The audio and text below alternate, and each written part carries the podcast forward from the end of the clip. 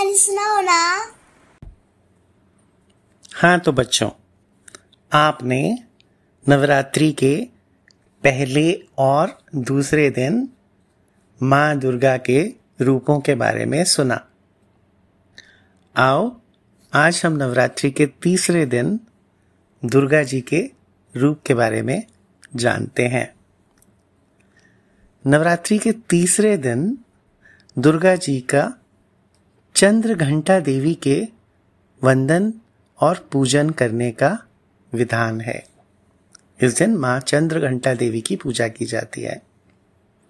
इन देवी के मस्तक पर घंटे के आकार का, घंटा यानी बेल जो रहती है, अर्ध चंद्रमा विराजमान है।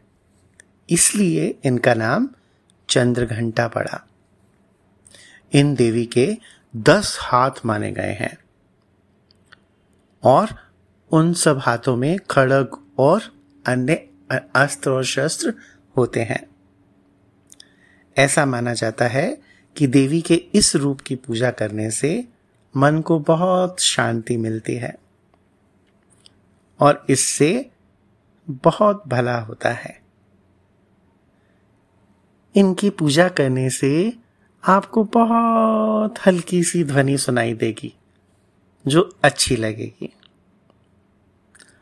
और क्योंकि इनका रंग सोने जैसा चमकीला है और ये आसुरिक शक्तियों के विनाश के लिए हमेशा तैयार रहती हैं, इसलिए इनकी पूजा करने वाले को भी बहुत शक्तिशाली महसूस होता है, अनुभव होता है।